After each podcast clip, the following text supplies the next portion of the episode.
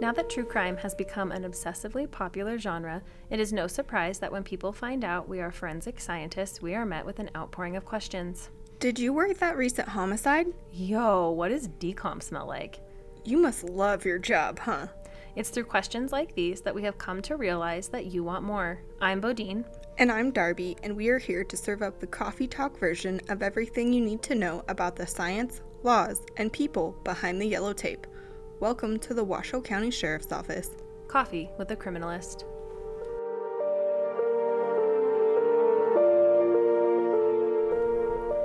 Hello, everyone. Hi, all. You guys, we have had a really long day in the lab today. I think I was in there for like six hours straight. Uh, so we are drinking some break room coffee, little pick me up this afternoon. It is still delicious. It is.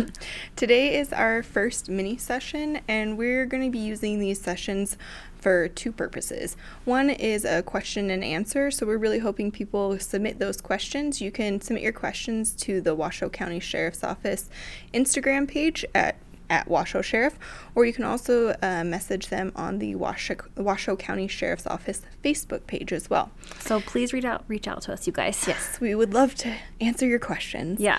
Uh, we're also going to be using them as an opportunity to do mini case highlights, which will kind of be a taste of what's to come in our bigger episodes later in the season. Yeah. So these are going to be a little bit shorter, shooting for around 15, 20 minutes ish.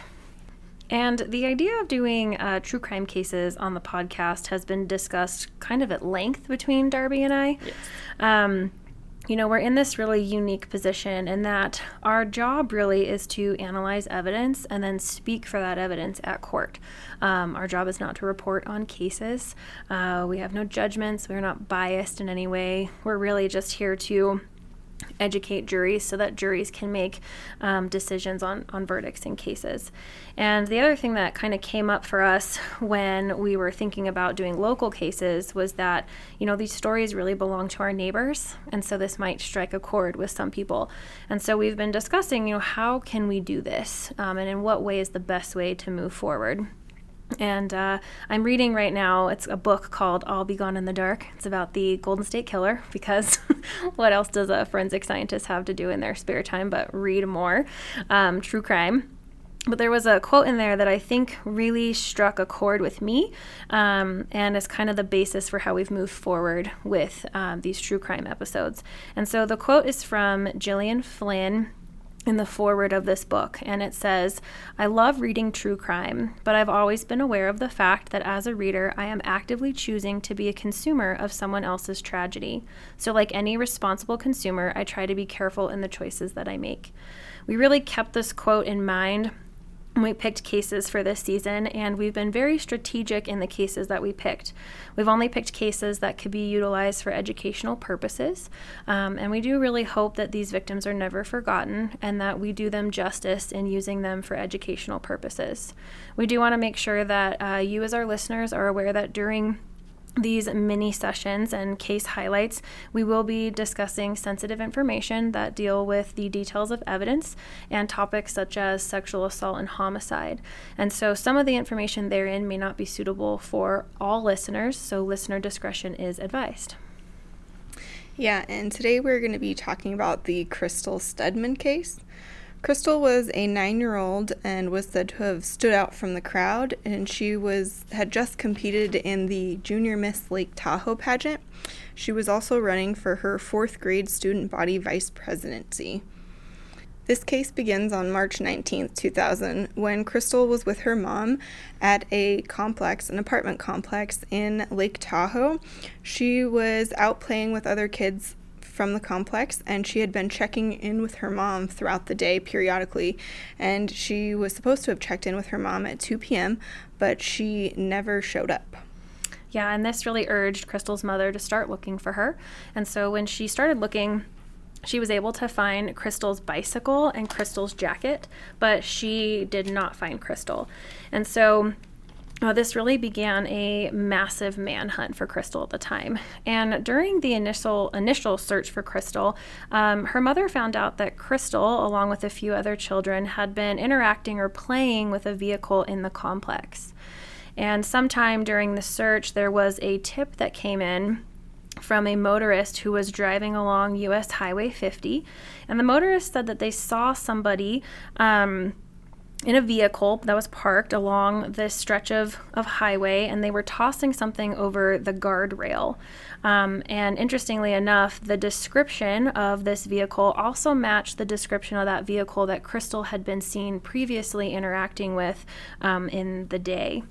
Uh, the next day, given that tip from the motorist, law enforcement began searching that stretch of road, um, and they did actually recover Krystal's body, and she had been brutally murdered and sexually assaulted, and her body had been discarded on a stretch of road that was near Spooner Summit.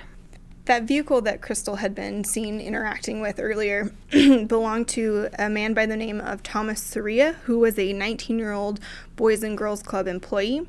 And during Krystal's mother's initial search efforts, she even knocked on Thomas's door and went inside searching for her daughter, and he even at the time offered to help search for Krystal. Given the matching description of the vehicles, Thomas now became law enforcement's main suspect. And within three hours of finding her body, he was arrested, his vehicle was seized, and it was brought back here for processing. Examining vehicles is something that happens often here down in the crime lab. Um, we have a three bay garage that we can do this in, and we even have two mechanical lifts that vehicles can be driven up onto and lifted up.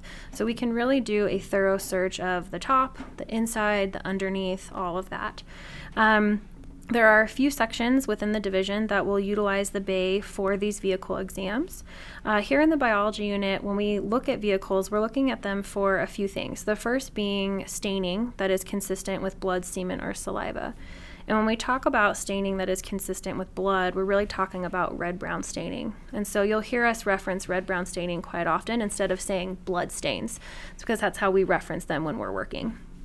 And uh, when we're working in identifying these stains, we have some chemical tests that indicate to us the presence of these bodily fluids like blood, semen, and saliva. And these tests are very quick and sensitive, but they don't actually confirm the presence of the fluid in question. And so during this exam for this case, they were looking at the vehicle for blood, and the criminalist at the time did identify red brown staining and did take a portion of that staining from the vehicle uh, to the DNA section. The DNA indicated that this staining matched Krystal's DNA profile. Additionally, swabs were collected from Krystal's body during autopsy and they were sent to our lab here for DNA analysis. The results from the sperm fraction of these body swabs, however, did not match Thomas. They did, however, provide information for another lead. Let's pause for a moment here and talk a little bit more about DNA. So, DNA is a molecule that builds and maintains organisms.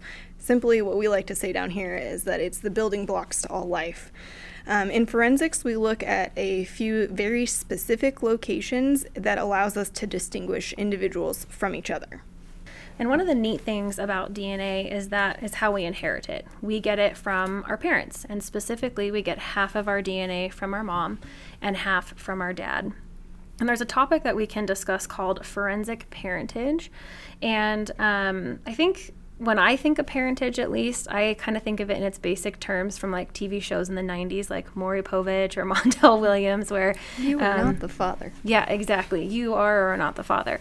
Um, but there's a little bit more that can be done with parentage and specifically in forensic parentage. And so um, because we know that we get half our DNA from our mom and half from our dad, really each of our profiles is a bit of a mosaic of both our parents' DNA profiles. And so, for an example, we might have an unknown profile from a case where we don't have a suspect reference sample to compare it to. So instead, we could get reference samples from parents and then see if those parents might be the biological parent of the person who left this DNA sample behind at a crime scene. What's even more cool is that you can do the reverse. So you can have a profile from an individual and see if maybe they are the child of an individual that might be your suspect. And so you can go parent child or child parent in this topic of forensic parentage. Um, during our training, we did this with our family's DNA profiles. I know I collected my mom and dad's and myself and my brothers, and I got to lay those profiles all out and see exactly how this topic works and where the where the alleles came from that I inherited from my mom and dad and how I compared to my brother. Now, stepping back into the case, we know that those um, body swabs, the sperm fraction from those body swabs from Krystal, did not match Thomas. However, when the criminalists at the time looked at it, they identified these classic mechanisms of parentage, which indicated to them that the person who left this staining behind was either a son of Thomas or potentially his biological father. This information then led law enforcement to further investigate Thomas's dad, Thomas Soria Sr. And since they share the same name, we're going to refer to them as Senior and Junior from now on. Um, they, when they did compare Senior's DNA profile to the sperm fraction of those body swabs, it did match. And when law enforcement further looked into senior. They also kind of looked into the relationship between senior and junior. Um, and if you're interested, there's actually quite a few kind of twisted and convoluted details. And there was even a novel written about this, and they coined them the father son duo, even. Both men were charged in this case. Junior pled guilty at trial to his involvement, saying that he had lured Krystal home at his father's request. He was sentenced to life in prison without the possibility of parole and Senior was never sentenced in this case because he committed suicide during the trial. This case did have a rather large impact on our community locally here. I think many of us are familiar with the Amber Alert system. This is an emergency messaging system that comes up on our cell phones, comes up on our TVs, uh, road signs, and other data enabled devices when law enforcement has identified a child that has been abducted and is in immediate danger. Um, something that I learned through researching this case was that Locally, this is called the Krystal Child Abduction Alert Program, and this was actually adopted by 17 counties in western Nevada and eastern California almost one year to the day that Krystal was abducted. Uh, the statistics for the Amber Alert in our state are that there have been 33 alerts activated in the state of Nevada, and this involved 46 children. 39 of those children were safely recovered and six of them are believed to be in Mexico with non custodial parents, and sadly, one child was not safely returned. That's all we have for you guys today. Thanks for listening, and stay tuned for a trailer about next week's episode. Bye, guys. Yeah, we know forensics is cool and you guys find it super interesting, but like, have you ever wondered where all this sciencing takes place? And with all this true crime happening, you would think that forensic scientists would be everywhere. But have you ever met one? And if not, why is that? We invite you into the world of forensics in Northern Nevada. Learn about where the elusive forensic scientists hide out all day, what they do, how they get paid, who they provide services to, and chat with the folks who run the show.